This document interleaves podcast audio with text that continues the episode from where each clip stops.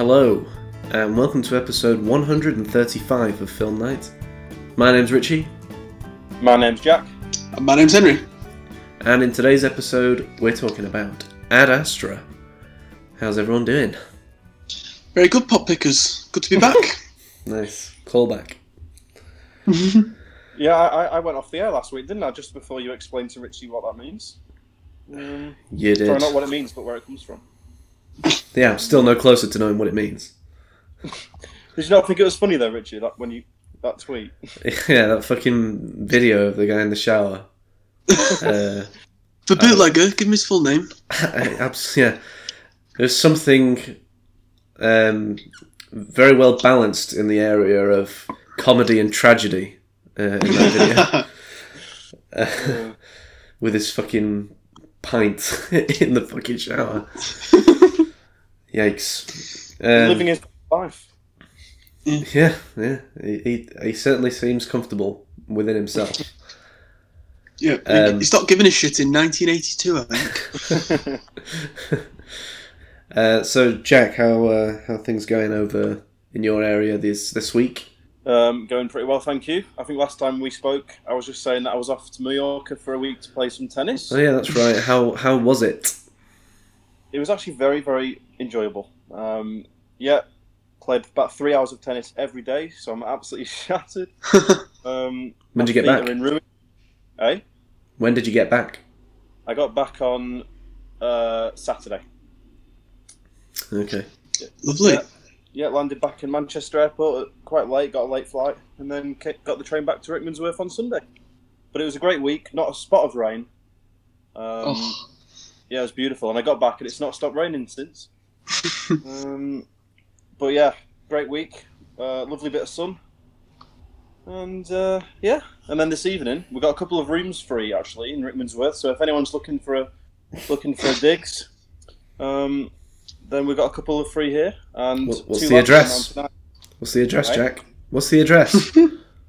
uh, You're fucking, you're a fucking idiot. Um, uh, and what's your phone number so that someone can contact you? Well, I'll, I'll, I'll give you that in a minute. I'll give you my PIN number first. Yeah, please. But no, these two lads came round and, yeah, got chatting to one of them, a guy called Joe, who quite liked the look of one of the rooms, so he might end up being my new flatmate. I once knew uh, someone called Joe. So yeah, I did, well, I think we all yeah. knew a guy called Joe once. Uh, yeah. Hated films. yeah. yeah, he was on a film podcast, but hated films. um, but that's me, really. Yeah. What about you, Richie? Um, yeah. I, well, no, I've, I've had a bit of a shitty week. I've been uh, a bit a bit ill, to be honest with you. Yeah, oh. You sound full of it. Yeah. Well, I'm actually at the uh, back end of it now, mm. which is good. Um, what was yeah. it? Common flu. Yeah, something, something like that. But it struck me particularly grossly uh, the last couple of days. I was up all, all night last night, vomiting away. Uh, oh, was it coming out both ends? Into my toilet, toilet bowl. uh, no, just the just the one end, thankfully, Jack. Oh, God. Well, uh, I'm glad to hear that you are at the back end of it. Um... Yeah, well, I wasn't last night. It was coming out the back end.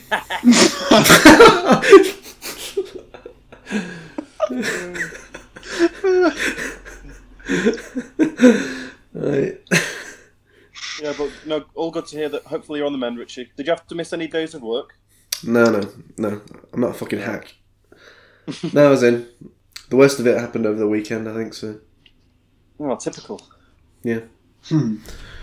Uh, how you doing, Wood? Good lids, very good, yeah. Um, had a bit of a grueler today, but, you know, we go on. Did you have a grueler? Yeah, I did have a bit of a grueler, to be fair. Yeah. See what I mean, listeners? Every fucking week there's a new one. There's a new one. Now it's this fucking grueler thing, apparently. Some some other kind of football-esque uh, meme that they've come across. No, What's it's this? the same guy. It's the, it's the bootlegger. It's the same guy, is it? Okay. I don't keep up enough with with this guy, but obviously he's uh, bringing out some belters every day. yeah, yeah, pretty much. Oh, but what happened today then, Wood? How come it was a grueler? Um, I was just in a meeting for four hours, and it's quite a long I thought it was never going to end. Um, oh. Yeah, the thought, the thought of film now, it kept me going throughout. That's mm. all I can say. Well, I'm glad, I'm glad we were here to keep you going. Right. Um, well, that was a nice little catch-up. Um, yeah. But should we start talking about films, do you think? Yeah, let's... Yeah, oh, let's do that. I mean, before we do, I don't think the listeners uh, need any explanation. Joe's not here. We've no fucking idea where he is. Um, he's gone completely AWOL as far as we're concerned. Um, yeah, I hope he's doing alright. Hope he's not working too hard. Yeah. Well, he, he did get caned by the Blackpool Borough Council, didn't he? Um, oh, yes. For his parking yeah. fine, so... Oh, that was ridiculous. We'll, we'll, we'll let Joe tell that story when he is back, hopefully next week. Um, yeah. Yeah, well, we'll yeah that, that, that was scandalous, wasn't it? Yeah, we'll have to remember to get him to tell that story. I don't think he'll need much reminding. Yeah, I don't think he'll forget. um, uh, but yeah, he's uh, obviously preoccupied at the moment. He's not been responding to our messages to say, for the love of Christ, Joe, will you please go and watch this fucking film? So uh, we, we haven't heard anything. Maybe he's seen the film, but I think we all know that he hasn't. Um... And uh, yeah, he's just not going to be here for this episode, unfortunately. Hopefully he'll be here next week. Yeah, um, hopefully. But until then, you've got us to deal with, and we have got another review coming at you right now. Uh, this week, we're talking about Ad Astra. Here's a clip.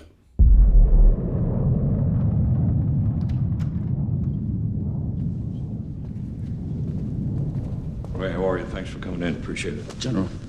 This is Lieutenant General Rivas, Director of U S Space Com Special Ops.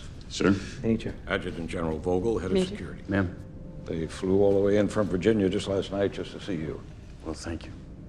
Your uh, profile is certainly very impressive. You've done exceptionally well on all the assessment tests, basic combat, space training. We have something of a highly classified nature to show you.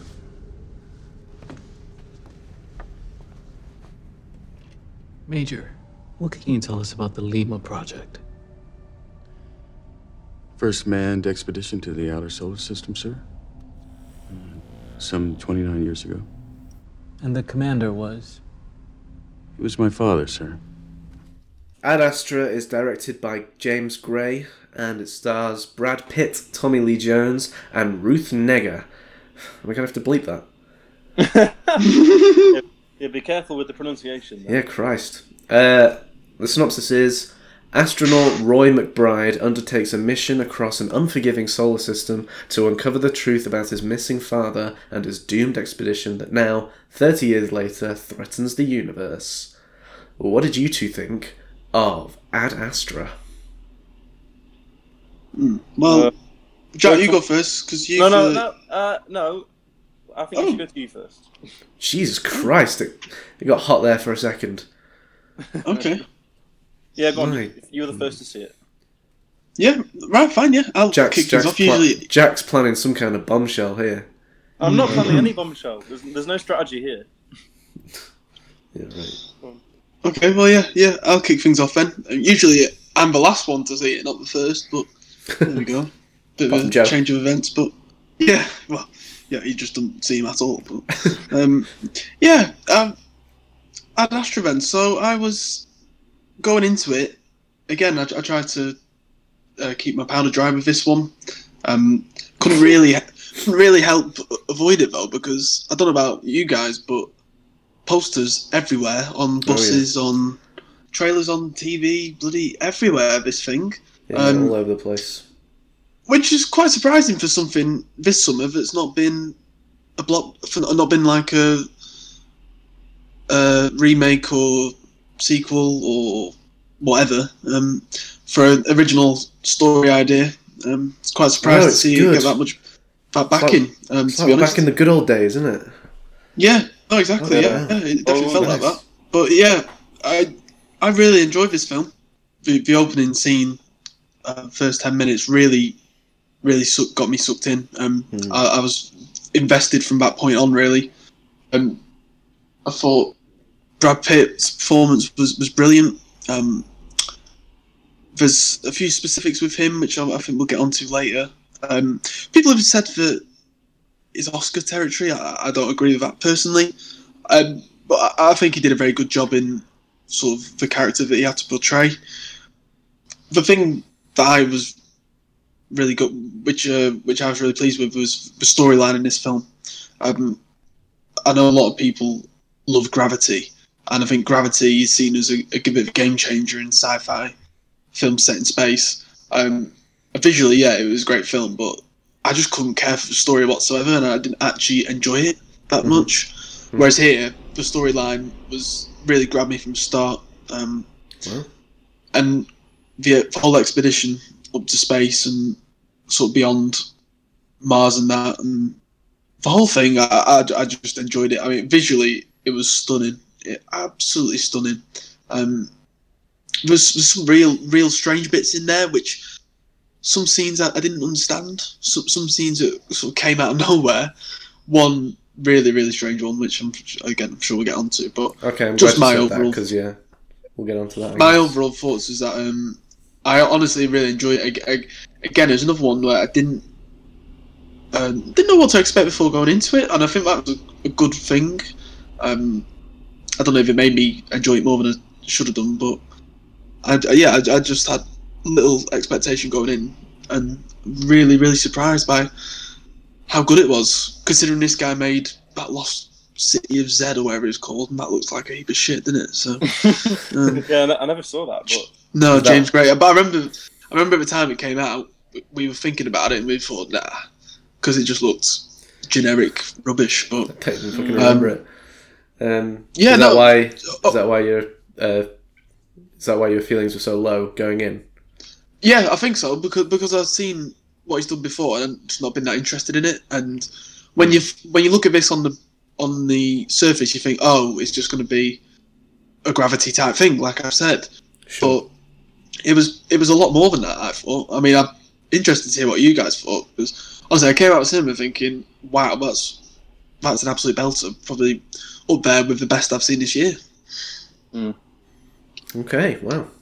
Uh, Jack, do you want to go next, or are you going to protest and make me go? No, I'm happy to go, happy to go. Um, okay.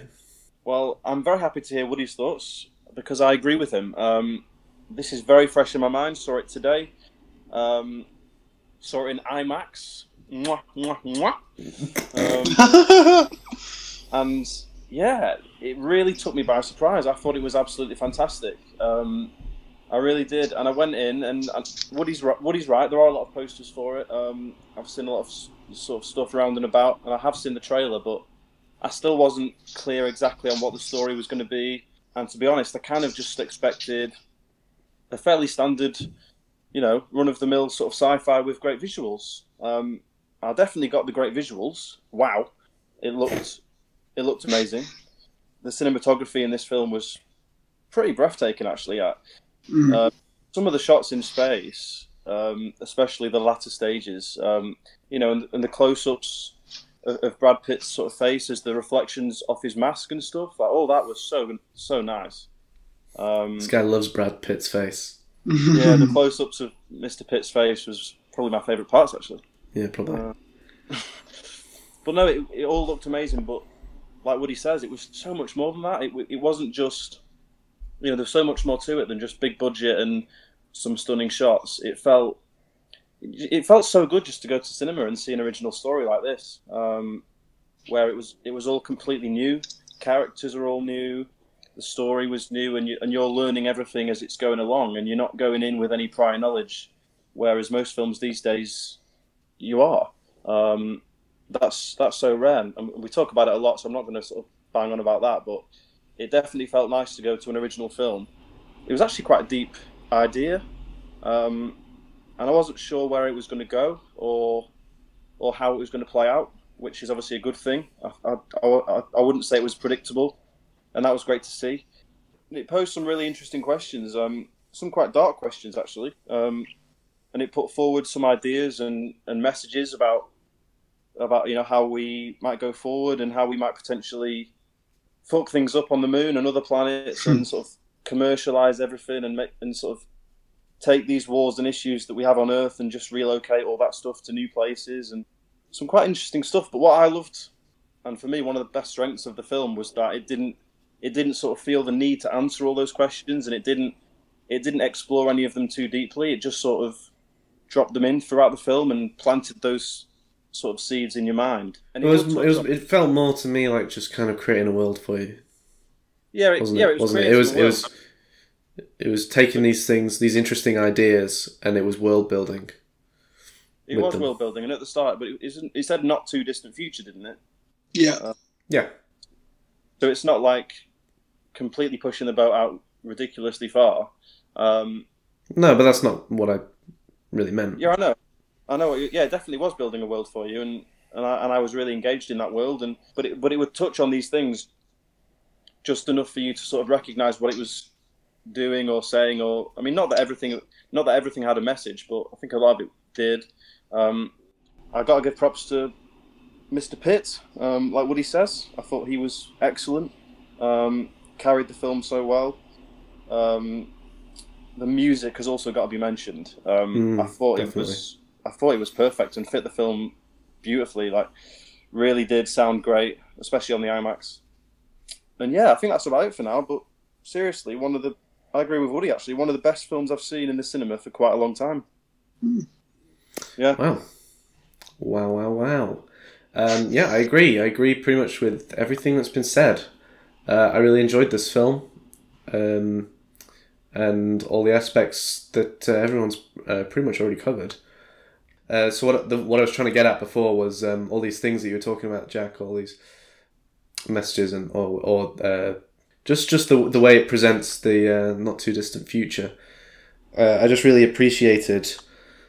Uh, following on from your other point, just going to a film and having this kind of whole new world. I know it's kind of still built off our world now, but it still it feels like a whole new world built um, quite neatly in a really not not that much time needed to take away from the actual story, um, rather than how things are at the moment, which is, like you were saying before, lots of things that have already been established in different films or uh, shit like that, you know. It's just, just everything felt really kind of uh, refreshing and uh, just just nice to, to sit back and watch it go, you know, if you know what I mean. Yeah, definitely, I know what you mean, yeah.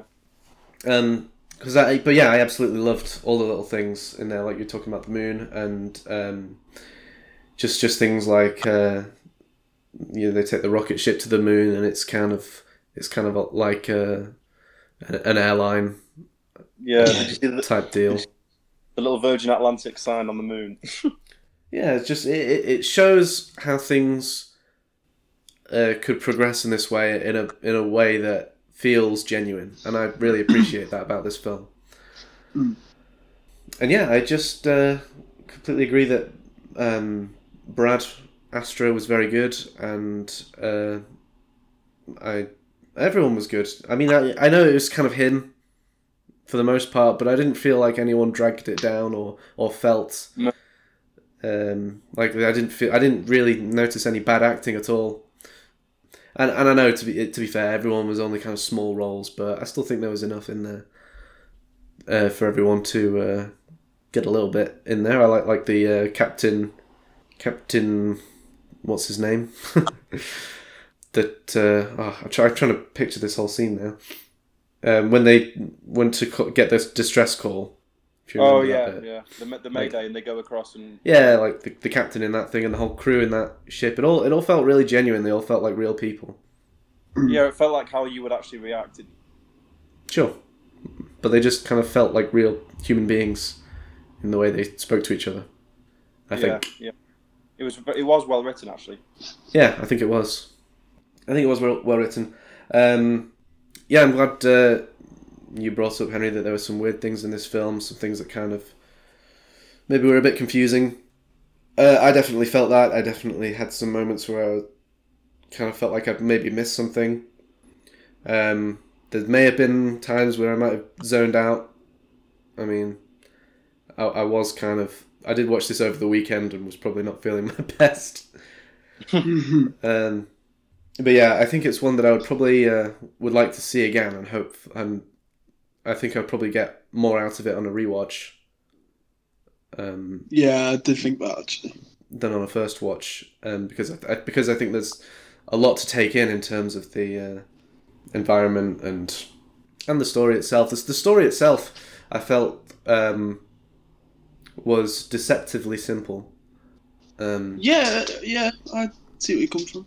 Yeah, it, it it felt like it was going to get really complicated, but it, it kind of kept pretty much to what it was for the most part, and and just kind of there were just things happening around within the story that mm. felt a bit more complicated. Or came, maybe something some things came out of nowhere. One thing in particular that made made me sit up in my seat. Like, oh, okay, this this took a turn I wasn't expecting.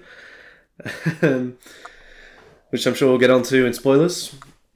Um, but yeah, that's that's pretty much uh, wraps it for my initial thoughts. I think mm. very enjoyable, very enjoyable film. I, I do think um, I, maybe it's because we're having like such a barren summer in terms of original ideas that anything that's remotely original we're, we're just tr- lapping it up at this stage. Um, yeah, it feels unfair almost. Well, yeah, but to be fair, I mean, I saw a film last night, which I might talk about later, which was, again, completely original and um, not as good as Ad Astra, but okay. just sitting sitting there and being in the cinema and seeing something that you can see that's, just like you said, that set up this unique world is just great to see, isn't it? It's just great to see. Um, yeah. And we're not we're not seeing it enough at the moment, are we? No. no, but it's not just the fact that it's original.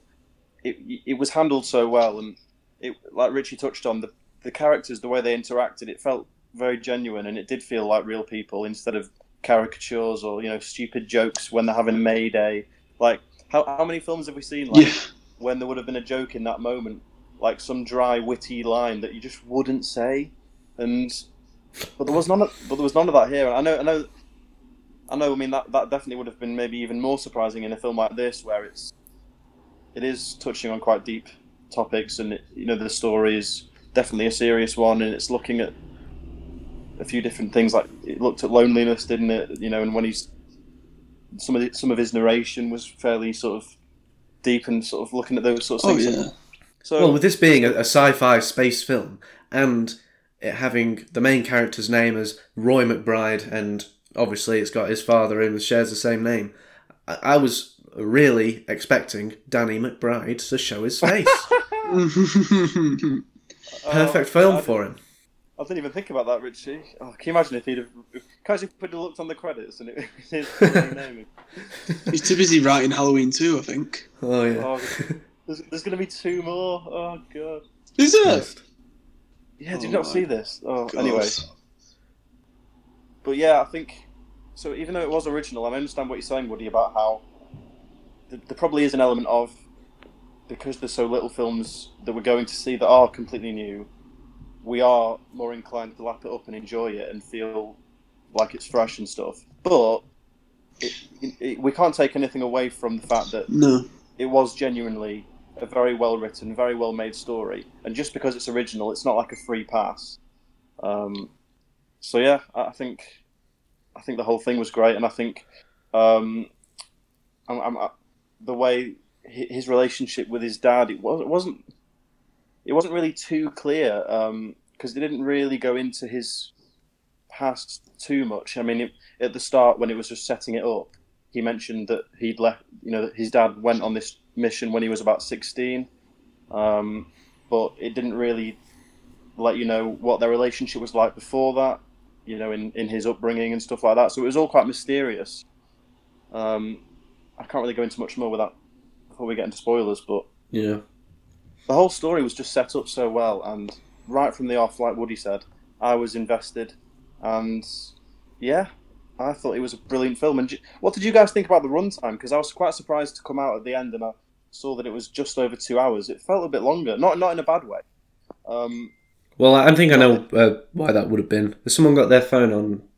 Uh, sorry, yeah. I'll, sorry. I'll... It's Joe. It's Joe. He's messaging us. What's he saying? Hang on.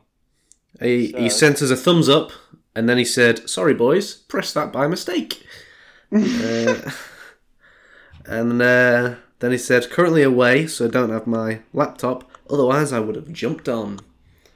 Oh. Uh, interesting that he's just said that now as he's accidentally messaged us. Uh, but, but yeah. So he's away, I guess. Yeah, um, but I don't mean that by I felt the length, because I, I definitely did. I know what you mean, Jack. I, I think I know uh, what you're saying. I, I felt the same thing as well. It, it's it's obviously it, it it's not a very forward moving film. It, it it's very much a stop and start kind of struggle to get slow, through in terms in terms of in terms of his journey. Yeah, yeah, slow burn, sure. Um, and so you, you, I think you feel that as well, which I, I think is, you know, works for the film. So definitely, yeah. Mm. I've got to say, um, I did think that has anyone, any of you two, ever seen Apocalypse Now?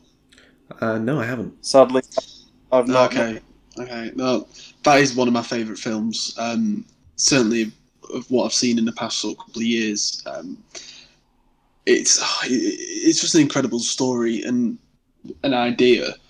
And there's a lot of crossover I got in this where, um, essentially, I, again, I don't want to give too much away of for either film, but essentially that Brad Pitt is on this one-man mission to get, to rescue someone. And the narration as well, the use of narration is what Martin Sheen's character did in Apocalypse Now, who's the okay. main character in that. And, and again, sometimes narration is a bit lazy and it's just getting a shit ton of exposition, putting it in there, and just for the benefit of the viewer and no one else really. But I think here yeah. it was done it was done quite well, and it, it got us, it gave us a insight into what he was he was really he was really thinking, because on the outside it was quite cold, a bit like uh, Neil Armstrong in First Man. Actually, he's a very mm. cold and driven guy. Um, yeah. Who excels at all the tests and passes with flying colours, and has got this uh, exceptional sort of resting heartbeat, and you don't feel pressure. But on the inside, he's obviously got his, his problems and his demons, hasn't he? And um, mm. I, I thought that was the best way of, of doing it, like it, his internal monologue. Um, that's a great. That's a great. Yeah, I'd agree with that.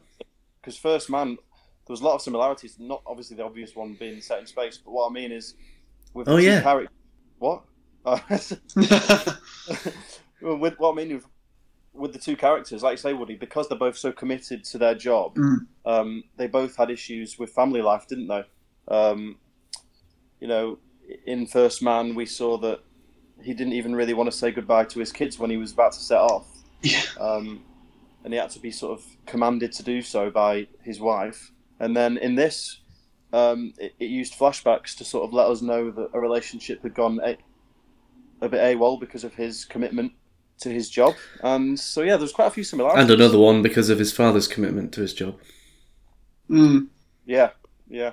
Um, but again, it, it's, not, it's nothing too original, that really, is it? The fact no, that, no, not really.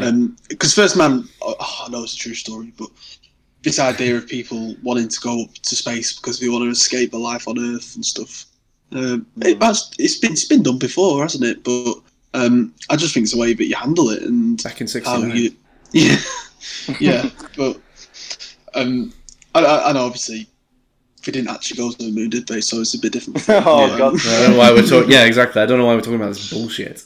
Yeah, I don't know why I'm talking about this. Um, because like, everyone knows that Operation Avalanche is the real moon landing film that's as well. That's, that's, that's a true story. Sorry. Yeah. So that's the best sci-fi film out there, isn't it? Yeah. There's no but, fiction um, involved in that, Jack. Sorry. There's no fiction involved in Operation Avalanche. No, no, I know, I know there isn't. That's what I'm saying. It's, it's the best. Yeah, but it's not sci-fi then, is it? It's sci-real. Oh, sorry, I see what you mean. Yeah, no, it's not sci-fi. Um, can, but quickly back on to Woody's point about the narration and how it can feel out of place in other films and it can be a lot of exposition. exposition. But I completely agree that in this it didn't feel that way, and a lot of that is down to the way that they've set up Brad's character. What was he called, sorry? Um, Roy McBride.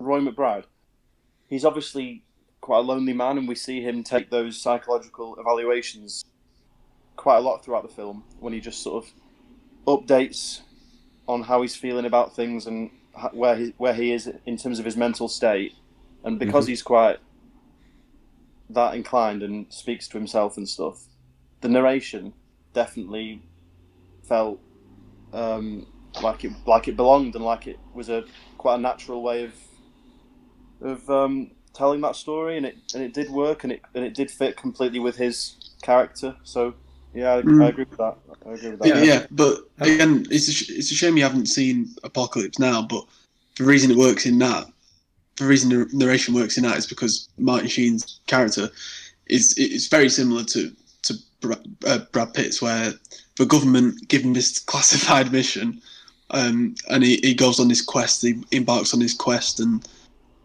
on that path, he, he does encounter his, his demons, and he encounters the side of his character that he doesn't he doesn't let off in his in his day to day.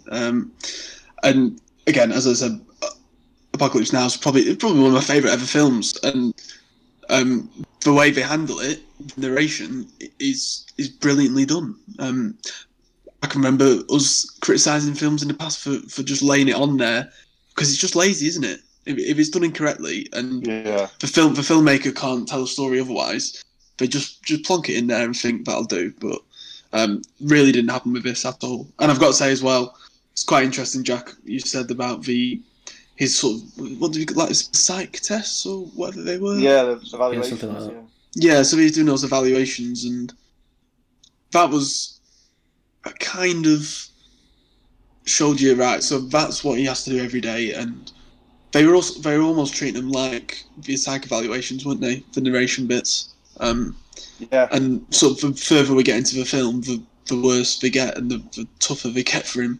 Um, mm.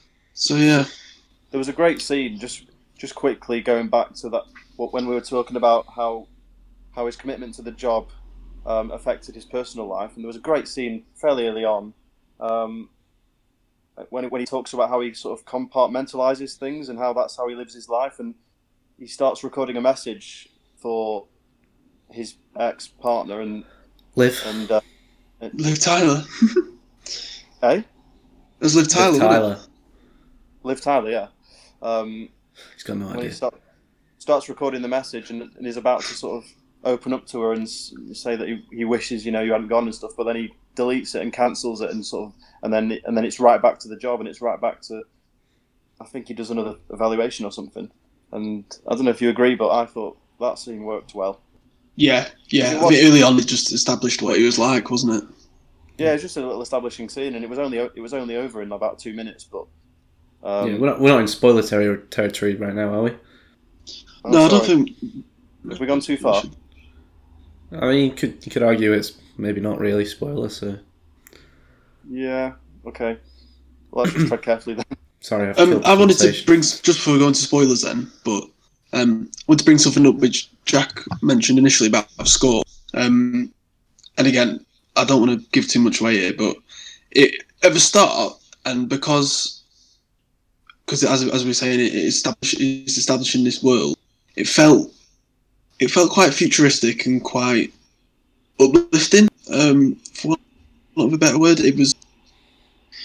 It was quite interesting, and all of a sudden, the further in it got, the more dark and mysterious it got. I don't know if anyone else noticed that, but the, as, as things were getting worse for, for Brad, the music was getting a bit darker and more disturbing. I thought that was really, really well done. That's interesting. Yeah, point. yeah, I did notice it did change slightly in the, in the tone. Yeah, yeah. What did people think of? I don't know if this is spoilery, like whether we can even discuss this, but Donald Sutherland's well, character. Um, I mean, we can discuss them if you want. It's probably about time we get into spoilers soon anyway. Um, but we can yeah. discuss them before spoilers if you want to. Well, no, I didn't really have a specific point. I just wondered what you guys thought, whether you thought he... he I thought, I mean, yeah, he meant... I, th- I, thought, I thought he was good. He wasn't um, wasn't really in it that much, was he? But um, yeah, no, not I thought he was much. good. Yeah. So. He, he just, to me, he kind of popped out of nowhere. um, um, yeah. Yeah, I guess and another true. character did as well, which... No, I don't know who you're talking about there. Hmm? What? I don't know which character you're talking about there. What, you don't you don't think Donald Sutherland just, like, popped out of nowhere? Oh, yeah, no, just... no, yeah, yeah. But then you said you think another character did as well. Yeah, but I don't want to say that now. Okay. Um, Um, yeah, he can. He did kind of pop up out of nowhere. Um, that's true. And they kind of started just kind of talking pretty freely with each other quite quite quickly. um, yeah. But I, I don't know. It wasn't something I really noticed at the time. So it wasn't something that bothered mm. me. All right, are we getting into spoilers? Yeah.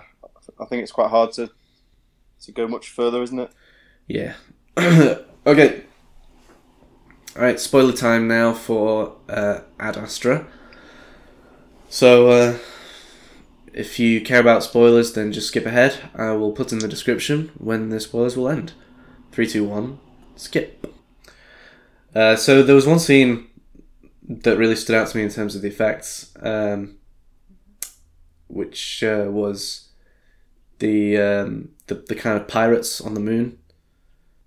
Right. Yep. Um, I just I I know that's maybe not the most spoilery thing to talk about, but I just uh, I thought that whole scene looked amazing. Um, Sorry, which? Do you mean the the one at the beginning? Yeah, yeah, yeah. Where, you know, when they're on when they're on the, like the rovers and the, the pirates come along and they have that battle with them. Oh yeah, yeah, that did look amazing actually. Yeah, yeah. and how and how it, and how it used the idea of obviously there's there's no sound, so it, that added to the whole sort of how that's. Yeah, sure. I, again, not not the most original thing to do on a, on a film uh, with space, but yeah, it, it was effective and um, yeah, a lot of tension in that scene. It was really great. Yeah. It was actually. I thought. So. I, um, speaking of Donald Sutherland, um, he didn't actually die in that scene, but I thought he did. So. Yeah, yeah, I thought I, I thought he did actually. Yeah. I thought Brad was the only one to stay alive. Yeah, because when he tossed one of the dri- was it the driver, um, did get shot, and he and he tossed him off the off the rover, didn't he? Yeah. Um, and at that point, I wasn't one hundred percent sure whether that was Donald. Yeah. Um, well, uh, on the, on these on the subject of these types of uh, scenes, I think um, I, I, while I loved that one, um, and, and I, I, you know, all of them looked amazing. I will say that it was probably a lot of the action scenes uh, in which the film maybe falls down a little bit. Um, well, yeah. Um, I was going to say this was this was the scene where it came out of nowhere. Where it came out of nowhere, and I, I was sat there and I thought, "What? What's happened? What's going on here?" You mean the pirates um, on the moon? Hmm. Do you mean the pirates on the moon? Yeah. Oh, okay. Oh, this. I, I thought you were thinking of a different scene. I oh, really? Thought, oh, that's interesting. I thought you were thinking of the scene with the monkeys. So did I. Yeah. Oh well, yeah, but I thought this one. Do you not? Know, yeah, do you not had, think? Yeah, but they, this they had. Bit... Yeah, but they they did set it up, because they they mentioned the idea that, you know, they had to be careful because there are sort of um, people trying to protect like air, like different borders, or what was it? They did mention it. I did have that issue with a lot of the scenes with this film, but this one wasn't one of them. I really enjoyed this scene, um, the the weather on the moon. It was like uh, it was like Mad Max on the moon. That's a great way of putting it, actually. I, I yeah, it didn't really feel like it, it came out of nowhere. Uh, To me, I, I know it. Oh, in a in a way, it kind of did, but not in a bad way for me. It was uh, it was just really exciting and uh, visu- visually stunning. Oh yeah, I think it. I think it looked great. Um, yeah, yeah, yeah. There's plenty going on, um, but I, I personally felt I, I just didn't see it, expect it to to happen, um, sure. And I was just a bit confused as to how it ended up there. Um, So yeah, I wasn't as keen on that as, as you two were, by the sounds of it. Well, I think maybe it's uh, it's for me it's it's still part of the world building that in that thing, and that now it it shows uh, this. I don't know. Really, that, that's just kind of what it what it felt like to me. Part of the world building of, of um, the moon in this scenario. This this might sound like out of nowhere, but did did that scene remind anyone of like Star Wars? Because They were like, they were like. They're in space in Star Wars as well. No, but like they're in the in the white in the in the white suits, and then out, and then the guns. White like, suits. They had like they had like red lasers coming out. um, and it looked um, like they were for like only a brief moment. It did remind me of like stormtroopers blasting their whatever you call them. Okay, no, I can't. I can't say that I had that same feeling, to be honest. Yeah, I thought that might not go down well, but anyway. So, I like so that you're comparing. So, I like that you're comparing spacesuits to just stormtrooper outfits. Literally, the only similarity, the same colour. Yeah. Well, in that case, if if me and Richie both thought that you were going to talk about the ape scene, yeah. on, so so in that case, that came out of nowhere. Yeah, did you not feel that that was out of nowhere? No, I thought it was completely normal. What? I'm joking, of course. Yeah, um, no, yeah. no, yeah, yeah, I did come out of nowhere actually. Um, you know, I'm, I'm waiting for something to happen here, and I'm like, oh, what's what's going on? What's what's behind this guy's face? Is he is he uh, punctured something? Is he is he? I don't know. What's he come across? And then this fucking C G I monkey, mate, just pops its head round, and that that is when my eyes widened. So what? What the? F- okay, what? What the? This is this isn't the film I signed up for. What's going on? Yeah, yeah it, it did. That's definitely one of the weaker moments for me because it did just sort of, I don't know, take you out of it kind of because it didn't fit in with the tone or anything. Um, and and he was sort of shaking, wasn't he? Like I just thought he was having a seizure or like he maybe his mask. yeah. Could, yeah, yeah. Maybe maybe he had a puncture and he was just suffocating. Yeah, um, that's what I thought because originally. Um, The monkey was fully hidden by the, the bloke, so you you literally couldn't couldn't yeah. see him. I and thought, then, yeah. All, all of a sudden, it was like bloody Andy Serkis turned up, and it was uh, Rise of the Planet of the Apes. Yeah, it was. Was Andy Serkis was... playing that monkey? I wouldn't be surprised. surprised. Um, No, that was no. that very, very strange. I mean, I, I know I, I probably zoned out when they mentioned what this ship was. I, I think I did, because I don't remember anyone saying what the actual distress call was, what happened or anything. And I remember seeing a little mouse floating around. That yeah, did not, yeah, yeah. But that did not prepare me well enough for what was about to come next. Actually, yeah, that was the little sort of clue that might have tipped you off. But I, I, I to be fair, I saw that and then almost forgot about it. Could have been anything though, couldn't it? It just looked like a lab rat. Yeah, it was just a lab rat floating in the bloody. Yeah, that that does not mean. Oh well, there's there's bound to be a zoo on this fucking uh, ship. Yeah, it was only when the it was only it was only after the attack when someone mentioned, um, you know, uh, test animal testing monkeys or whatever that. I, they must that have I, said something before. It must have been mentioned before, and it just and I just missed it, or we all missed it. But to be fair, like. That scene, although when it, that happened, it, it was probably one of the weakest parts. But just in the lead up, it was quite tense because they were. Oh yeah, yeah right. were, I like I liked everything right up until that point. I liked where yeah, it was like, going.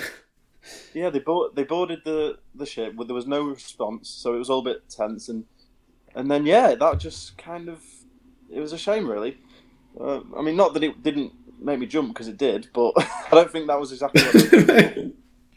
Yeah.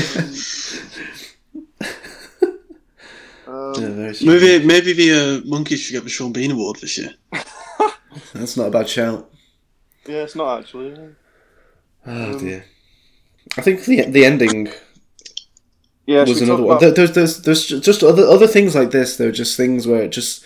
I feel like this film tries to present itself as as as as much as realistic as it possibly can in terms of a sci-fi film. Would everyone agree with that? Yeah. Yeah.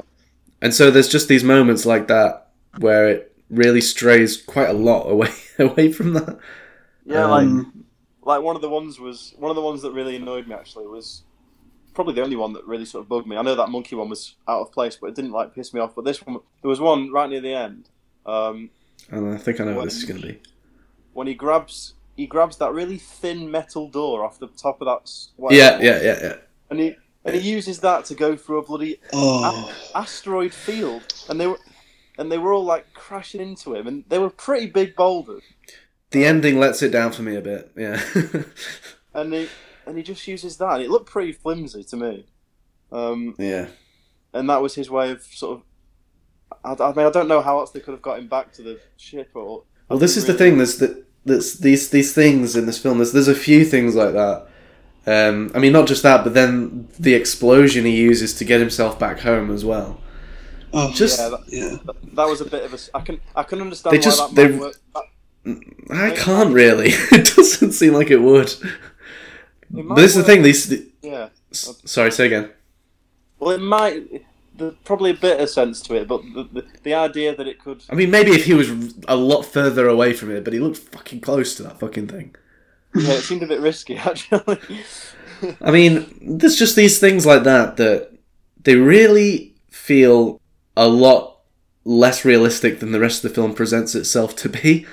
Um, I mean, if it, if it was just a kind of regular sci-fi film, then it's not really the type of thing you'd bat your eye at, I guess. But it, it felt like it was trying to be more than that. Um, for the rest of it, and the thing what is, do you... I don't, I don't have the knowledge to dispute it properly, but it yeah. seems like it's very unrealistic.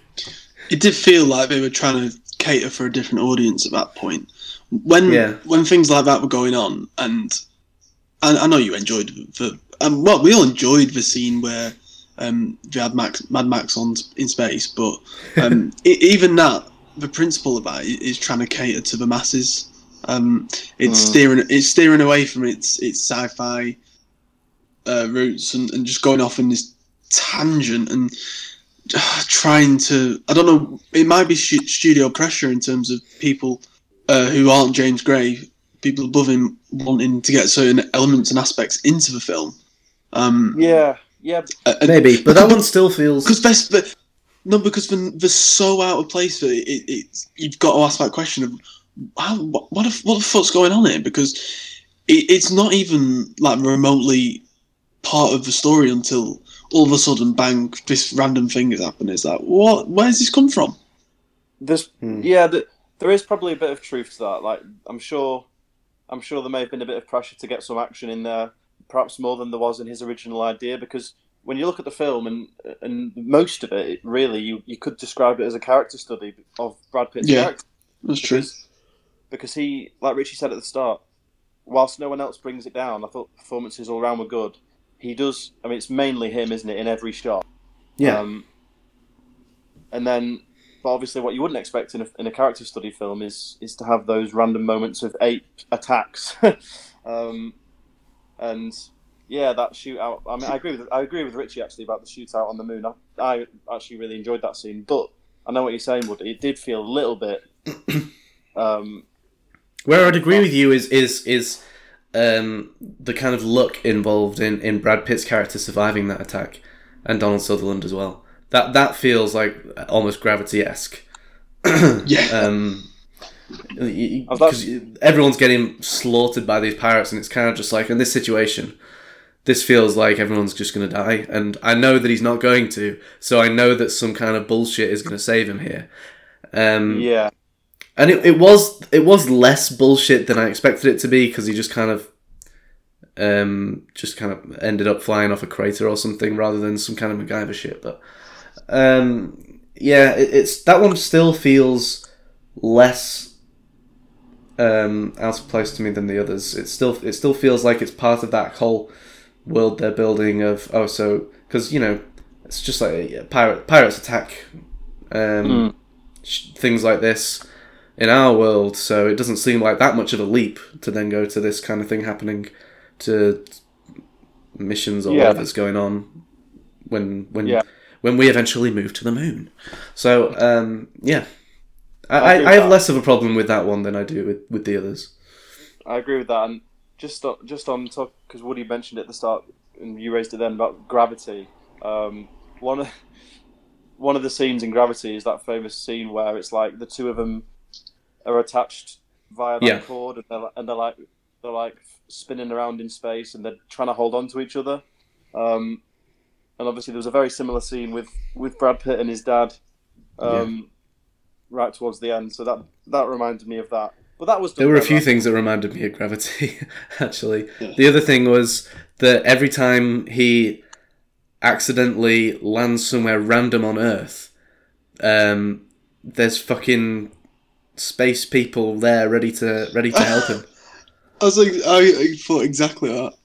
Yeah, very very strange. Yeah. Seems like a really easy thing to avoid, and they just didn't. Yeah, and also very lucky how it wasn't straight in the sea, even though most of the Earth is the sea. Yeah. Um, well, but just just before the chaotic final moments where he is flying on that door through the asteroid field, um, oh, I actually thought the the initial meeting between him and his dad, um, he's looking up and his dad's sort of staring down at him. Um, it was quite a surreal moment. We weren't quite sure if he was, if it was real or if he was like maybe hallucinating a bit earlier. Um, mm-hmm. And then, and then quite a quite a sort of straightforward and direct conversation. Um, he sort of says, "I'm going to take you home," and he and he and he, he says some really harsh things like, "I never once, I've never once thought about home, and I never cared for you." Or it's pretty, you know. I liked that interaction a lot. Hard hitting stuff. Um, yeah. Yeah. And Brad, and Brad Pitt, that was a great piece of acting, and it's just a shot of him. He doesn't say anything, but he's just looking up, listening to this, um, and and yeah, like trying to keep trying to keep a lid on it, and, and yeah, that scene for me was probably one of the best scenes in the whole film because it because the whole film has led to this moment. Meeting and of, of him finding his dad, and and then I thought it delivered because it's kind of it's not easy to make that scene deliver on the promise of the, the whole film sort of leading to it, and finally have this thing and they're both there and looking at each other. But to me, it definitely delivered. Um, yeah, I'm with you. It's a strong point, definitely. I thought that was a really great moment, actually. Yeah, yeah. I feel um, again just to compare it to Apocalypse Now. Tommy Lee Jones was very much like Marlon Brando in that film, um, and when when we finally get to meet him, uh, it's quite clear that he has he has lost his mind and he's he's strayed, he's strayed from his original mission targets. And um, mm. I've got to say, I mean, I absolutely love Tommy Lee Jones. I, I think he's a, he's a great actor. Um, to to not only see him still going, but to be putting in performances like that is. Is a testament to how good a, good an actor he is, really. Um, yeah, he's great. I love him.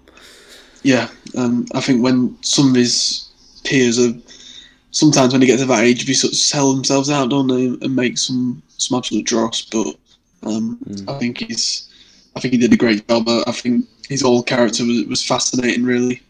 Um, the, it really was the whole, and again, was wasn't.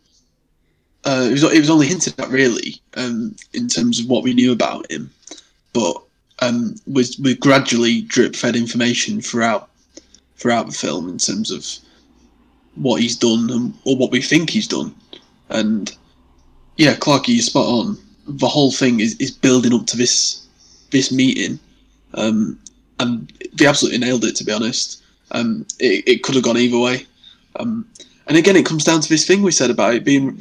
These realistic reaction uh, interactions that people are having. There's no, there was no no little quips. There's no little one-liners or someone trying to be cocky or anything like that. Was there? It was. It felt yeah. very believable. In yeah, in, which is strange given the whole context of, of the scenario. But yeah, I mean, his character. We, we have not really talked about him fully, but he, I I thought he was fantastic. Um, and Yeah, just again another really fascinating element to this film. Mm. What Agreed. What did you guys think? Because obviously he is very calm, and that's his sort of thing, isn't it? Like you said, Woody, with the low heart rate, and he's able to keep so calm under pressure. There were a couple of moments where we we start to see him just go over the edge a bit, and there's that there's those scenes where he's recording messages, um, and they're watching him through the glass and. He originally has to read out a pre-written message, but then he sort of goes off the, goes off and says what he wants, and they let him do it. Um, and then it transpires that, well, they don't tell him there's been a response, but it's pretty clear there has. Um, and then it's just like, right, your connection to this guy means that you're no longer suitable. And then he starts, I... he, he starts getting aggressive, and he's. And he starts shouting. Um, was that was that the actual conclusion to that? That that they definitely had received a message from him? No, no. I, it was yeah. hinted, wasn't it? It was yeah. implied. Maybe. Yeah, but then wasn't it? Wasn't it kind of? Yeah.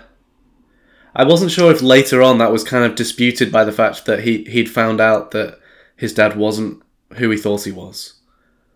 So then maybe yeah. maybe instead of the the fact that he got the message from that, it was just what he had actually said had just kind of ruined their what they were trying to do or something. I don't know. Yeah, potentially. Actually, I don't think it's a definite that he that he did get a response or they got a response. No, no, it sure. Was like... um, yeah, but then the fact that he, it seemed like he was expecting him later on, so maybe they did. Yeah, yeah. Um, Whatever. I, I don't know, to be honest. Kind of cool, actually, though, that it wasn't. It wasn't sort of. It wasn't. We never got the answer, did we? That's quite, quite, quite nice that we don't know if he did. Um, no, I, I think you're probably right. I think it was. It was heavily hinted that they did, but I just kind of went off on something else on my own uh, from from later information. Yeah. Well, my biggest problem with that was though is that. After all this time and the whole build-up to, to Brad Pitt going into this booth, um, they, after he after he does this, when he goes off script and he has the reaction, as Jack said, only at that point they then decide that he's too emotionally connected to the job. But doesn't that go against why the U S government picked him in the first place? Yeah. I, I just didn't understand why they had to go. Because surely they, if they were going to knew that, know that, they'd have known that before... He set off. That's, that's because true, actually. Yeah. At the end of the day, he is Tommy Lee's son. So there's obviously going to be, no matter what he does in the test and everything, there's going to be something there that um, mm. eventually is going to show. So but, but I was one annoyance with that was that, well, surely they would have known about this, and surely the U S government wouldn't have picked him in the first place if they didn't think that yeah. he was the right man for the job. It, they made it explicitly clear what the job was and why he was chosen for it. So to then have yeah. that palaver of, of sort of, oh no, you can't do it now. That's bollocks.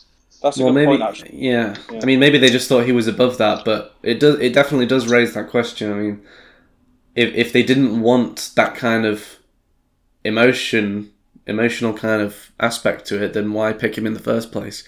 Exactly. Yeah. Yeah. You're right. It doesn't make that much sense. I hadn't thought of that until you just said that's a that's a good point. But I'm not, yeah, because in in the very initial scene when they're laying out the mission and they bring him into that room and it's all top secret, yeah, yeah. Um, they actually say, you know, we, we need you, we want your help um, to to sort of get him out of hiding because we know that you're the best chance of him doing that. Yeah. So, yeah, exactly. If they're gonna, if they didn't want starts to go to, back on that idea, doesn't it? Yeah. If if they don't want personalised messages and they're going to have it pre-written, I mean, yes, I, I understand that in the message it says, "Hi, this is your son speaking," but, mm-hmm. but this is your that, son, and definitely not a piece of paper I am reading from. yeah, that's that's a good point, Woody. Yeah, I didn't I didn't think about that. Yeah. It's just the fact to to reach that conclusion when you've you've finally got them onto Mars, like the closest mm. point, the closest point you can get to to actually make these transmissions. And then just that, and seemed then, a bit silly, really, because the people who actually made that decision obviously weren't the government at the start of the film. But the three, when he's in the boardroom with those three people, um, mm. you know, or maybe, back on or, Earth, they make it clear. Or maybe, as a counterpoint, and what maybe what the filmmaker would say in response to that is that they might say, "Well, the reason at that point they suddenly go, oh, you, you're too emotionally connected for, to be in this mission anymore." If it has got the response they want from Tommy Lee Jones when he's gone off, then they're done with him. Yeah, then they know he's then they know he is still alive. That confirms his existence. Well, yeah, and they might say, right, we don't need you. We know, and because because they said we can track the signal, so once he responds, they can track it. That's what I presumed happened. Yeah, well, that's what I presumed happened, but I just don't think it was handled correctly because mm. it was just it it, it it left a bit too open, really. And it was all, it was very sudden, wasn't it? It was very sudden. Um, and then the, and then the only other scene where we sort of slightly see him um, not so cool under pressure is when he, in in all of the evaluations he takes, there's sort of five or six throughout the film, and in all of them he passes and they say, yeah, approved. But there was that one he took and it said, uh, failed. That was right after that, that point, wasn't it? Yeah, that was yeah. right after, wasn't yeah. it? I can't remember exactly what he said for it to be a fail, but... Yeah, I've, I'm, something I'm, about I'm, no beer um, and no T V make Homer something something. Yeah, that was it, wasn't it? Something like that. Yeah. So, but I'm glad. but I'm glad. but I'm glad they put that in because it, because at least it did show us that. I mean, not that we couldn't have worked it out anyway.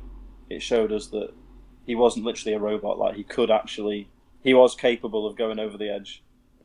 Yeah. Yeah. Yeah. So yeah. No. I had um, just one more character to bring up just before this section, this bit of the film.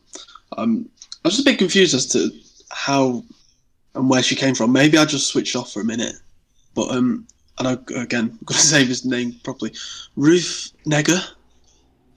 Where where did she come from and what was her role? Because I, I, I was just a bit confused as to what she was doing. Oh, yeah, we should... Was she the one who walked him to the booth, but then they said, yeah. You can't come past here? Yeah, uh, yeah. Uh, oh, some yeah. bloke came bloke came up and said, sorry, love, get back to the kitchen, you're not allowed here. uh, and that was it. yeah, cause yeah, because she introduced herself as, like, the head... What did she say? Like, yeah, she said she was a director or something like that. Yeah, you're the, di- you're the director, but the blokes order you around. yeah. Yeah, I can't remember what that. I can't remember anything from that whole conversation in that comfort room between them now. Well, that that was after, but I mean, the, the initial meeting. She says she's the director, then um, she goes off because she's not allowed past the checkpoint, and then she pops up again later. And I was like, well, why is she, why is she back? And where's my sandwich? How's she back? Hmm. And where's my sandwich? Yeah, and where's my sandwich? Yeah. Wait, Mil- so- milk and two. Bloody hell. Wait, uh, at what point did she reappear? Just remind me. In when... the comfort room. Yeah. Oh, Christ, yeah. So after after Roy, we think, makes contact, he goes and does the psych test, fails it, then he's told to go to the comfort room, and when he's there, she comes knocking on, and then, oh, we're in spoilers, doesn't matter, but then admits to her that Tommy Lee Jones has killed her parents. and he then sort of goes off, doesn't he, and gets back on the ship and all that, but... Well, doesn't she, I... help, doesn't she help him sort of um, sneak onto the ship? And yeah, but I don't understand how she could do that. That's what I'm saying. I don't understand... Mm.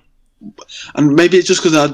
One line or something that I missed, but um, I was just a bit confused as to how she had that access after... Um, Yeah, that's a good point. I don't know. Maybe I maybe I was thinking too much about it, but no, it's it's, it's a good point because it's not completely clear, is it? Um, but then, yeah, I think it's I think it's probably just one of those things. You know, we're not we're not really given too much of, about her, but then yeah, I'm not sure that we really need it at the same time. No, yeah, I understand that, to be honest. Yeah, that that that just brings me on to something I just remembered. That that scene where he sneaks onto the rocket ship just just before takeoff, that was that made me go, oh, yeah, come on, because yeah, well, that was I wasn't another, happy. Yeah, I wasn't was happy with bollocks, that scene. Wasn't it? He, that was no, another load of bollocks. But but specifically the point where it's a good job. It's a good job that he had to fight off a bunch of fucking retards, isn't it? Yeah, but the point where it, it's literally counting ten, nine, and he's and he stood he stood directly under the bloody rocket, and he and he's not thinking, I should probably hurry up here. He just. He's staring up at it and just looking. He's calm under pressure. It. Yeah, pretty sure you should get on that fucking ship. no, He's but yeah, so... but but the, what happened right after that annoyed me as well. Yeah, that, there was that really awkward There's... fight scene with the knife. There's fucking Ugh. idiots that just fucking killed themselves. I mean, yeah, talk, come it? on. He, he shot that canister or something, didn't he? What was it? Yeah, and one of, and that woman just kind of just fell and whacked her head on the fucking door and exploded yeah, I herself. I didn't really get that. How did she just? Because they were all floating, weren't they? Yeah, but I think didn't he like turn the pressure off or something, and she just sort of went. Oh, that, like, I don't, oh, I don't... that reminds me. Actually, that was the best death scene when the apes just exploded. when he turned up the he, yeah, he turned off the pressure or something. Um. That was bloody uh, lovely to watch. yeah. That was another bit I didn't really understand. Um, this this scene we're talking about. So when, oh god, I I want to try and explain this properly. Um, I know it's quite difficult for me, but I'm going to try and. so listeners know what I'm saying, but I think it was from Moon to Mars when he was, the crew that he was with there, they're all getting on nice and pally, is that right? Yeah, yeah. Yeah, and then from Mars to Saturn, whatever it's called, was, was the other one, was it Saturn, was it? Neptune, yeah. Neptune, Neptune. Um, not Uranus. Sa- yeah, not Uranus. Um, from Mars to Neptune, that was the same crew, wasn't it? Minus like one person who died or whatever. Yes, um, I think so. But then, in between then, they like they completely change their um rea- their interactions completely change. There's I a bit there's a bit where Brad Pitt um walks past the crew in the corridor and he says to like, he says, "Oh, Captain, Captain," and they just blank him. Yeah, but that's that. I, I think that's because that's because remember that's right after he's been told he's no longer fit for the mission. Yeah. They, so they've obviously been given orders. Right, ignore yeah. this bloke.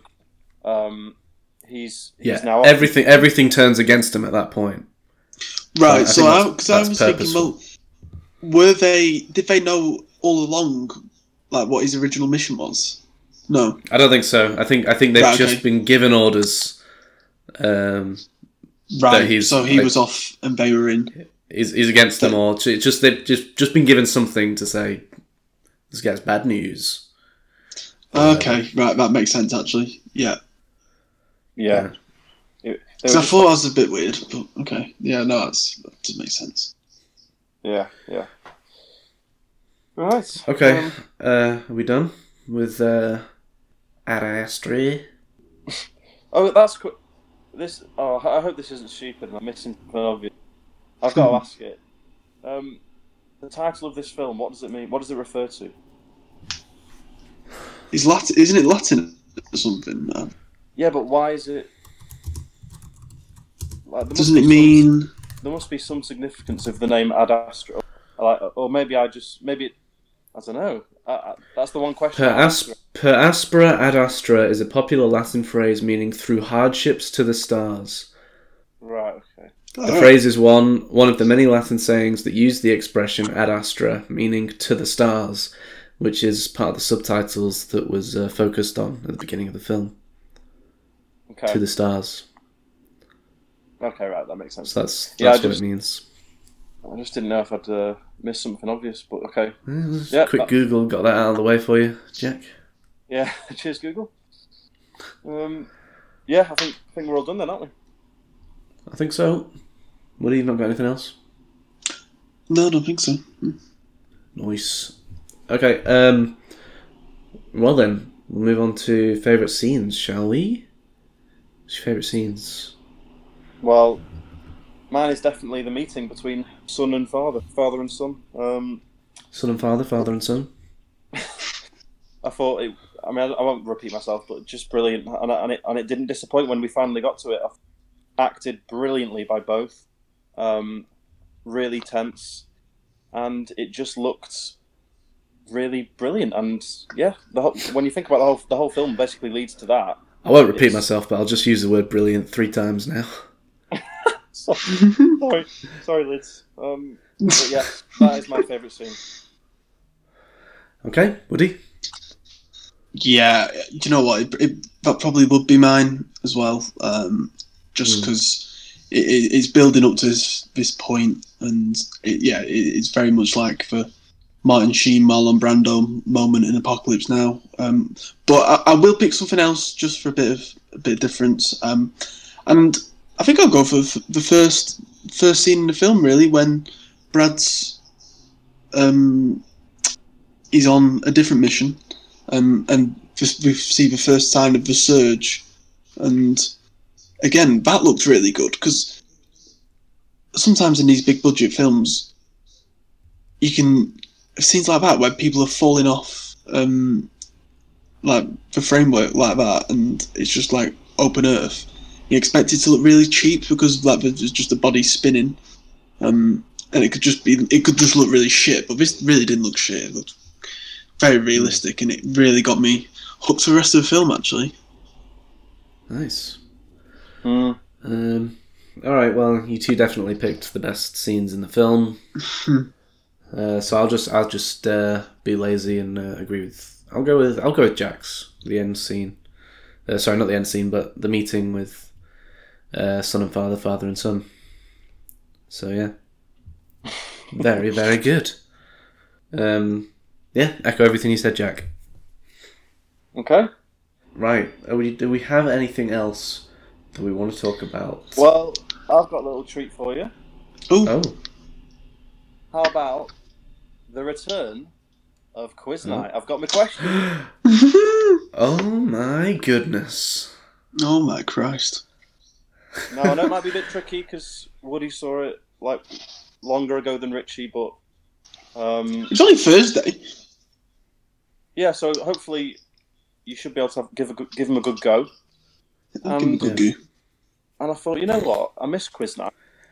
Um, but give me a sec. I need to think of one more question. uh, Classic. It wouldn't. More. It wouldn't be quiz night without it.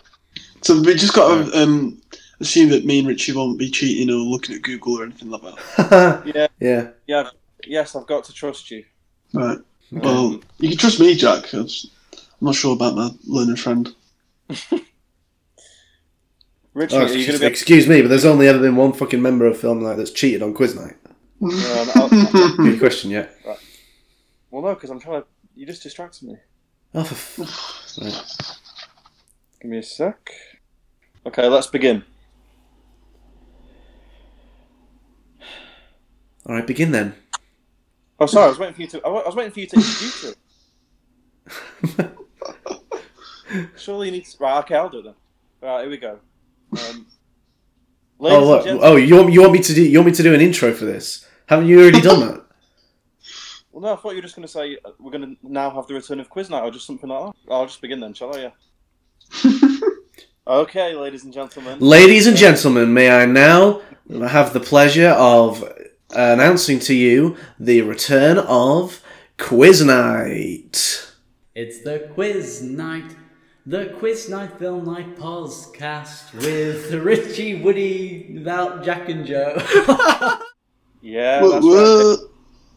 The world's greatest um, segments of any, of any show. Intro's ever. Finished, Jack. What's question one? Question one.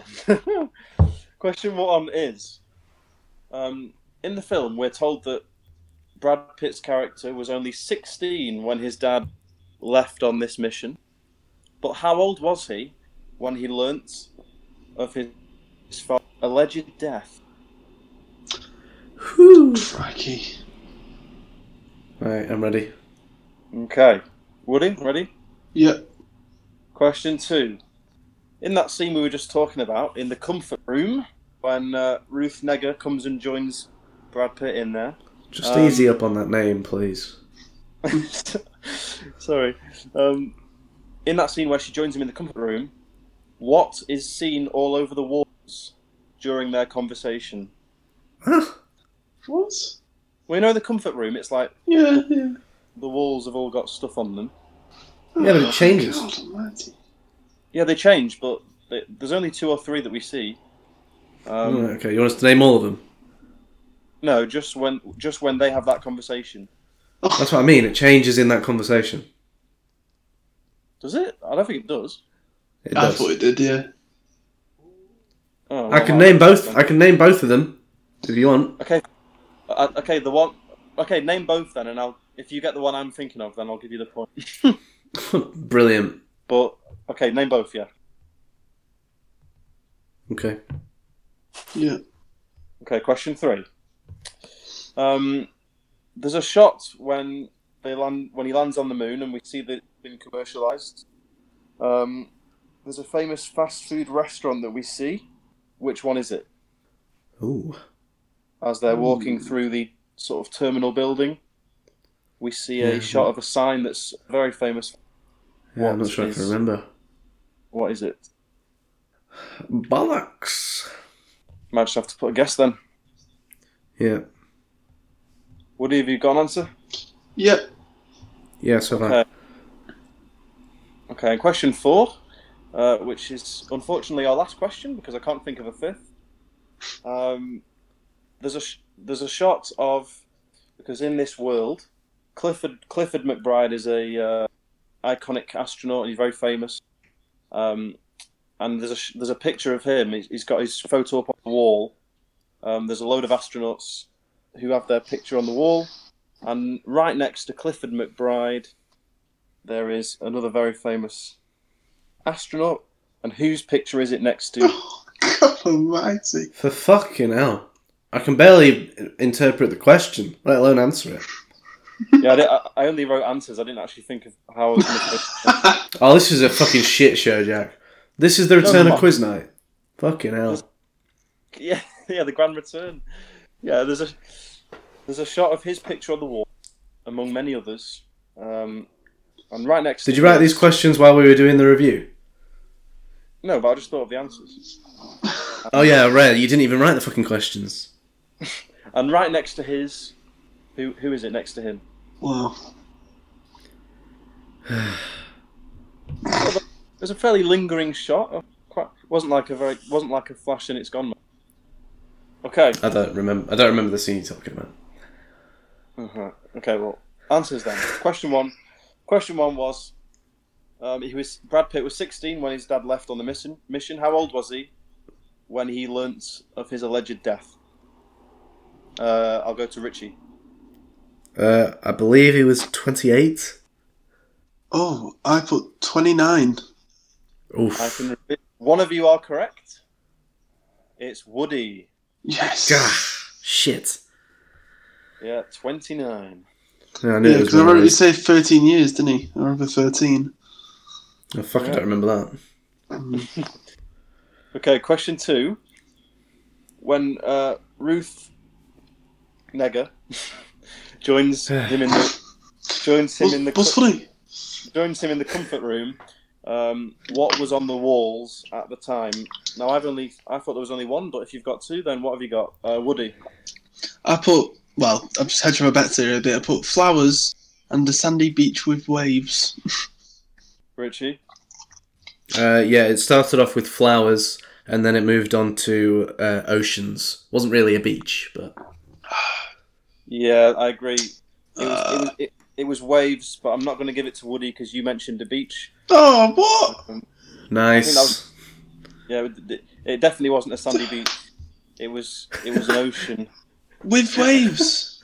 Yeah, but you clearly just guessed. And you, that's why the waves waves went over the beach, so you didn't was, see much sand. You didn't see any sand. It was, it was just the sea.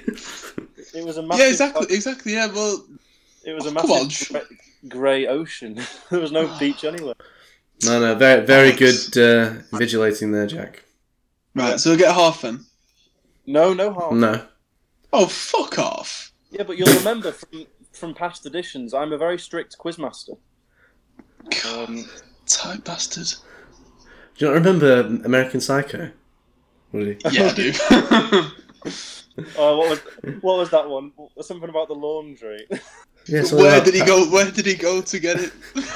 To get his fucking sheets washed. Santa Fe. Had nothing to do with the film. It was like a passing shot. Right. Question three. None of these ha- ever have anything to do with the film. It's always just r- random shit we're supposed to have picked up on. Yeah, they're all they're always very trivial. Question three. When they land on the moon in, in the commercial uh, aircraft, and they're walking walking through the terminal building, there's a shot of a very famous fast food restaurant. Uh, what was it, Richie? Uh, I just had to guess and go with Burger King. Woody? Pizza Hut? Oh, you both got it wrong. Oh. No, it, it was Subway. Mm. Oh. Oh, I kind of remember that, but not really. Oh. Yeah, I thought surprising.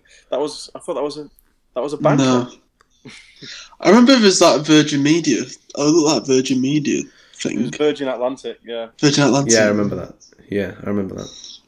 Right. Question. Final question. When we see the shot of Clifford, what's okay, Clifford McBride on the wall of these iconic Jesus astronauts Christ. that have gone down in history, right next to his is another very famous astronaut. Who is it, Woody? Buzz Aldrin. Richie? No, I, was, I went with Neil Armstrong. It was going to be one of the two, wasn't it? Yeah. It was yeah. Buzz Aldrin. Yes. Uh, I knew I was. I knew I was going too obvious. Woody, Woody, Woody do, you, do you remember that scene? No. Oh, so it was just I was either going to say Neil Armstrong or Buzz, Buzz Aldrin. I thought I'd go for Buzz Aldrin. So yeah. I, I, I remember right. the shot of him being on the wall, but I don't remember the person before it. I remember thinking, "Oh, that's Buzz Aldrin." I better remember that for the return of Quizlet. Yeah, Easter egg. I remember that. Yeah. Okay, so scores on the doors. Two. Uh, one. Oh. Oh, Woody, well done. You've won the return of... What? What? What it Great. Means nothing. I always did. Yeah, good times. There you go. Right, that was good. Good right. work, Jack. Yeah, thank good, you, thank well, you. Not really. It was pretty shit, but... Um, the thought was there. Okay. Good idea. Poorly executed. Um, all right then. Uh, and that is the end of spoiler talk for Ad Astra. Um, what are you going to give it out of ten? Jack or Henry? Whoever wants to go first. Hmm. Pretty high, I reckon. I really enjoyed it. So... couple of question marks that we've raised, but like like Richie said, like what Woody raised about the Ruth Neg- Ruth Negga, um, she just easy, just I, easy with that. I don't think it's I don't think it really matters too much that they left a lot of that um, alone. That it was a bit mysterious, and so I really enjoyed the film, and I'm actually going to give it a eight point five. Wow. Okay. Uh, Woody? Yeah, I'm, I'm pretty much in agreement with Clarky there.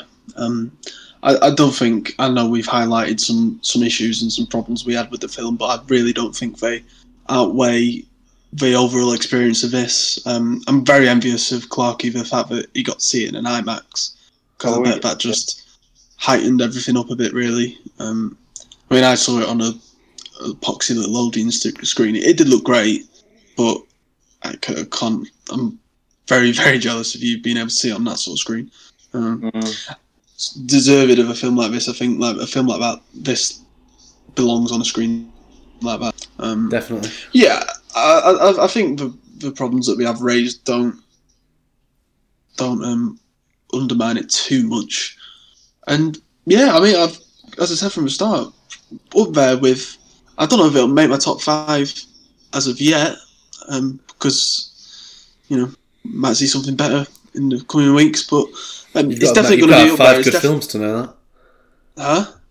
You've got to have five good films for it to be able to make it. Well, yeah, yeah, um, yeah. So, it's, but uh, actually, it might, it might be in there quite easily. We never know. But um, yeah, I think overall, it was it was really enjoyable. It, it really was, and I think I'm going to hit it with an eight out of ten. Wowzers. Well, I enjoyed this film a lot as well. Uh, I don't think I'm going to go quite as high as you two did. Um, but yeah, very, very enjoyable film. Um, and what I would say, um, as you were alluding to there, Woody, is that if it's something you're interested in seeing, and I think it should be, um, then I think you should absolutely seek it out in a cinema, mm. if not uh, IMAX, because... It's just, it's really uh, an experience to have on the big screen rather than, it won't it won't be the same. No. On on the old smaller screen there, so mm. make sure you make sure you get on that. Um, but I'm going to hit it with a seven out of ten. Very good point. Okay. Uh, are we uh, ending ending it there, or...? I think so. I've, I've not seen anything other than that film today, so... I've not There's got no... anything I want to bring up, so... Unless anyone else has. I saw a couple of interesting things. I've seen a couple of interesting things, I should say. Yeah, I reckon you should... Okay. Yeah. I could have a brief... Just a brief mention of each. Yeah, yeah, yeah. Give okay. us a brief debrief. A brief debrief. Um, alright, so the first thing that I've watched was... a documentary um, set in Syria, and it's called Four Summers. I don't know if anyone's ever heard of it. I have heard no. of it, actually, yeah. I was I was intrigued to see this when it popped up on... Yeah, I think it's doing quite well at the uh, Cannes or something. I think it did quite well there. Um, yeah. Basically, it's a Syrian journalist who, um, during the during the midst of this terrible war that's going on over there at the moment, um, what starts off as like an, an initial sort of student-led uprising against uh, the government turns into just an horrendous tragedy and all this shit that's going on at the moment, and all these li- lives lost. Um, and she films it, basically. She films majority of it. Um, and so it starts in sort of twenty twelve and through to present day. Um, and in the middle of it all, when people are getting exiled and chucked out, she, alongside her husband and a few others, decide to, to stay in Syria, in Aleppo, and um, decided to um, set up a hospital and help people with various injuries and stuff. And as this is all going on, and you think, wow, well, fair play to you for helping people out and stuff, they decide to have a baby um, and bring it up in this horrendous environment in the capital of Syria. And um, the whole film is, as you see by the title, the, the kid's called Sama, and the whole thing is her sort of explaining to the kid why why she did it, why she decided to keep the child, why she decided to stay there when um, they've been told to go to other places and things like that. And it really was, it, it was so good. It, Well, actually, good's a terrible word to use, isn't it? Because um, in the middle of a war zone. But it, it was it was hard to watch. It, it was quite disturbing mm. and upsetting and um, very harrowing um, at yeah. times. And and just like, again, you, you don't get to see the full extent of on the news in terms of... Mm. You, you, you just see like, oh, one hundred people have been bombed or something today. Um, but... with this one, it doesn't hold back with some of the shots. Like, so I can still picture it now, some actually disgusting, like these dead bodies and um, people screaming in pain and kids trying to find their parents, and they're all under the, these buildings and stuff. And um, really, really upsetting stuff. But um, it was obviously it was all handheld uh, style, um, and you just couldn't help but you, you be, it felt like you were in the room with these people, um, just being there and um, experiencing it with them. It, it, it was, it, it was honestly, it was quite upsetting at times, and, and there was a lot of people around me were uh, sort of sniffling and stuff like that as the film was going along, because it, cause it, it was really sad. It really was. Um, I'm sure it was. So where? Yeah. Where did you see it? Um. In Bristol, there's a water, Watershed cinema. I don't know if you've heard of the Watershed. Um, I've heard of it, yeah. Yeah, it's like an independent type thing. Um, good little cinema, actually. Um, there's only a few screens, and all all they show is independent stuff. Um, so it didn't it didn't.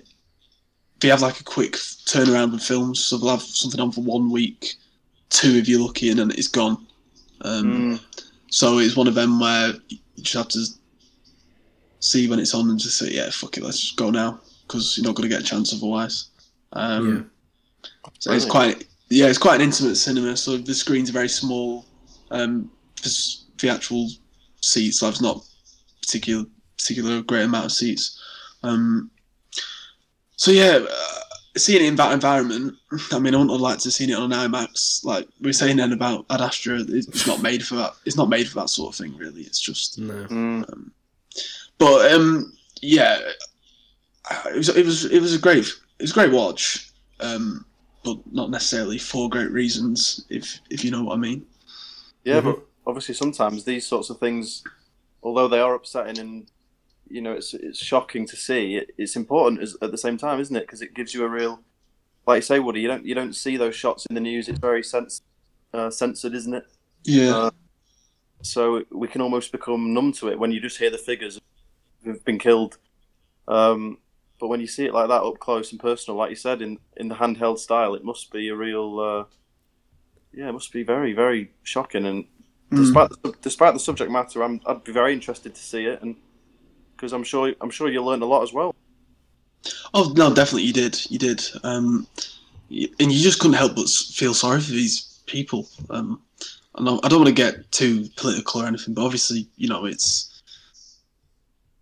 The side that is seen in the media is, um, at the end of the day, it's innocent people that are, that are getting killed um, because of this, because of these nations, um, yeah. and the, these dif- differences that are having. And yeah, it's just it's just very sad to see, isn't it? Really.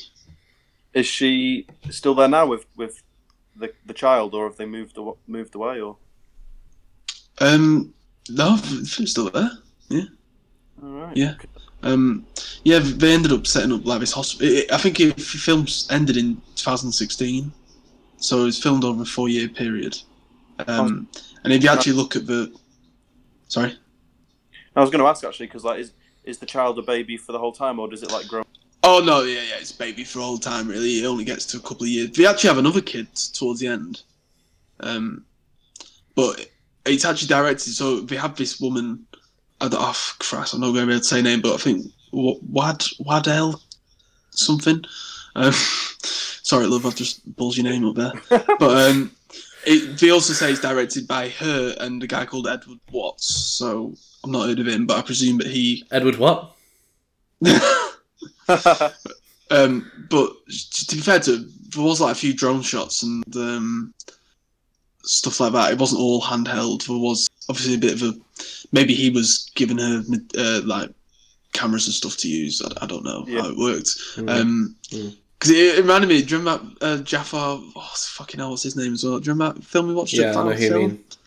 Uh, yeah. Taxi Tehran. Yeah. Yes, that's it, yeah. Yeah. It's sort of similar to that, where um, the story of how the film gets made is even more interesting than... Well, yeah. as interesting as the, the subject matter itself, and yeah, I felt a lot of that with, with this film. Um, mm. Yeah, but um, if if you can see it anywhere, I'd, I'd try and check it out about you, because um, I can see why it's getting a lot of praise, because mm.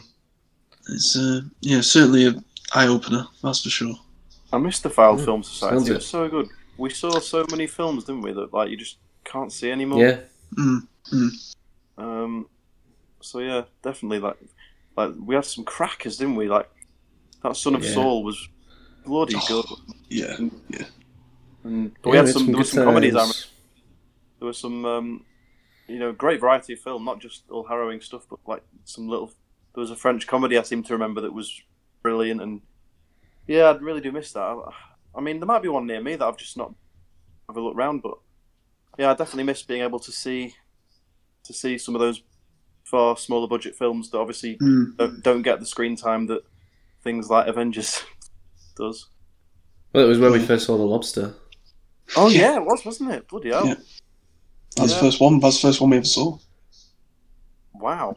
I actually forgot that. Oh well, it, it was going to be, but uh, they didn't oh, yeah. have it when we were going to watch it. Yeah. So we watched, yeah. so we saw Joy instead. Oh yeah. Oh yeah. Uh, which actually ended up being pretty good as well. I still get the emails actually, which is good because it flags up some interesting films that, that I sort of write down. Yeah, I always add right. them to my letterbox watch list so I can keep it yeah, yeah. keep it on. That's a good idea. That's a good idea. I'll, I might start doing that. Right. Right. Okay. So, uh, anything else that you've seen? Well, yeah, there is actually one thing that I actually saw last night. And speaking of s- small budget independent things, um, this is definitely the epitome of that. Um, It's another film released this year. It's called Bait. And I don't know if anyone's heard or seen that either. No. no. Yeah, judging by silence, I guess not. Jack, you you probably like this um, subject close to your heart because it's set in Cornwall. Ooh, yeah, I love Cornwall. Um, and I don't want to I don't want to say too much, giving it away. Um, but basically, it's. It's all set in the present day, but it's it's all filmed on monochrome, so it's, it's um, and the hand, uh, sorry, the, the film is hand put together by the director, so he literally filmed it and then put the film together with the reel by hand. Jesus. Um, so to, it was such an incredible experience, and it, I don't know how he did it, because uh, in this day and age, to be able to do that, and um, I think I was reading something that he actually sort of deliberately wanted to do it to give it this gritty feel. Um, mm. And I don't know what sort of uh, camera he was using, but it was obviously a, a very old one as well, because it wasn't a H D. It wasn't like Roma, for example. So that was... It was black and white, but it was polished, wasn't it? Yeah, yeah. It was that monochrome style where it was on a tripod, it was swinging around very slowly, it looked it looked clean, didn't it? Whereas this was the exact opposite. Um, there'd be bits where the film had gone wrong in terms of... like it, you, you just couldn't get it by doing it by computer, or... Do you know what I mean? Um, yeah. Um, there's def- definite um, chinks and little... bits that sort of feel a bit like, wow, what's just happened there? But it's obviously just the film dying or something like that. I don't know. Um, and all the all the uh, sound was recorded after it. It was all dubbed in. Um, right. Which at times you could see is a bit obvious, because um, I think the actors were, well, from looking at their I M D B's and stuff, they've only ever been in this film, so it's one of those where... Mm. Um, they've got limited experience and stuff. Um, mm. But in terms of a plot, um, basically it, it tells the guy, it's the main character is a fisherman, um, and he's struggling to basically make a living in in twenty nineteen. Um, he had a he had a boat at one time with his brother, and him and his brother were, were sort of the town's or the village's fishermen, and they'd go out and every day, sell the stuff and sell it to the local businesses, that sort of thing. And he's basically just struggling to make a living now, because um, his his brother's sold his boat as like a tourist um, canal cruise type thing. So he sold out to, because that's where the money is now, is these tourists coming from London and elsewhere, um, staying in these cottages as Airbnb type places, and um, all the local trade is affect is being affected by it, because there's no real money going into the local local people anymore. Mm. Um, mm. He, so he he's forced to sell his house. Oh, this vile London family. Uh, uh, but to be fair, there's quite a few bit, bits of humour in this film as well, um, and. Like, they're made deliberately unlikable, and they are absolutely horrible. Uh, and you can't help but feel sorry for this bloke, because um, he still has to go through his day-to-day routine, but he has to park outside his old house, and they get pissed off of him. It, fe- it felt very, very realistic, but the way in which it was made was fascinating. It was unlike anything I've seen before, where they'd have flash forwards, they'd have flashbacks, they'd have um, this. And I, again, I don't know how he did it, because the, the editing, they'd have two conversations going on at once, but they weren't. And each each time someone else spoke, it cut to that person, but we weren't talking over each other. It it, it really flowed. I don't know how he did it. Um, hmm. It's a, it was a real experience, and again, if you if you get a chance, try and find it, because um, it was on at the Kurt. Sorry, I was going to say, it sounds worth watching just for the sort of way it was made. Yeah, the way it was made was, I think, it was, it was more impressive than the subject matter. Um, but I enjoy the subject, because I feel like it is actually a problem, and a very very real world problem for not just people of Cornwall, but anywhere in uh, England, where people like this with these professions are dying out, aren't they? People yeah. are struggling, struggling to make a living. And um, Yeah, boys, honestly, if you get a chance, go and check it out, because, as I said, Christ knows how he did it, and Christ knows how, how long it must have taken, because um, it, it was, honestly, unlike anything I've seen before. Um, wow. Real, really, really good stuff. The director's name, Mark Jenkin. Um, he says he's got eight films on here on Letterboxd, but um, I've not heard of any of them, and I've never heard of him before, so it's definitely a name that I'm going to look out for. Uh, it really, really took me in, actually, by, by how mm. impressive it was, um, and just how different it was as well, as we we mentioned before. Right, that's yeah, brilliant. Definitely. Sounds like yeah. I have to add that to the watch list as well. But um, yeah, it, I don't know how um, I find it, so I've never heard of no. it before, but yeah. No, mm. it, um, it only had one showing last night at uh, the Curzon Cinema in Clevedon, which is about ten minutes away from me. Uh, it was on half past right. seven at night, and it was absolutely packed in there. Um, it's the busiest I've ever seen it. Oh, so, wow. obviously, it's, it's I think for um, you know, your real hardcores, that they it's getting talked about. And it's getting quite a lot of praise, actually. I think it was at Sundance. Um, it said on the poster. Pretty sure right. it was at Sund- Sundance and was well received there as well. So, yeah, if you get a chance, check it out. But I don't know if you will get a chance. Well, yeah. Sometimes you can find them uh, online, or maybe just the D V D's worth getting if it's only going to be a few pounds, you know. It's got a yeah. it's got one hundred percent on Rotten Tomatoes at the moment. Yeah, interesting. Yeah, yeah, one hundred percent on Rotten Tomatoes. So, excellent. Nice. Yeah, definitely. I'll add that to the list. Christ, I've got a lot I need to watch. All right, All right. Then. Yeah. Well, uh, it sounds like you've had uh, a good week then. Woodster. Yeah, yeah, not pissing around. Uh, I had a few dry weeks, and now all of a sudden I've been watching quite a bit recently. So that's good. That's, that's good. good stuff. Yeah.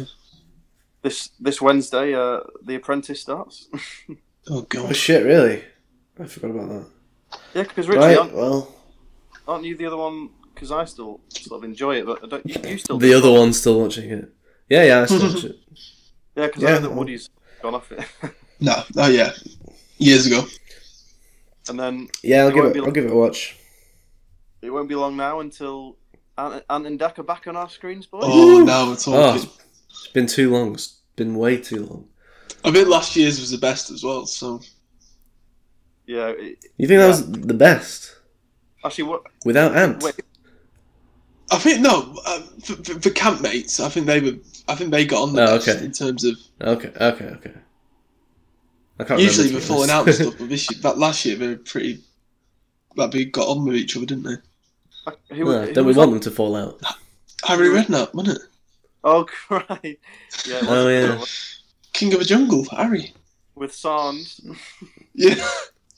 Yeah, he was a good one. Yeah. Um, are you still um? Are you still watching Bake Off, Richie? Oh yeah, man. Yeah, I'm still watching that yeah. shit.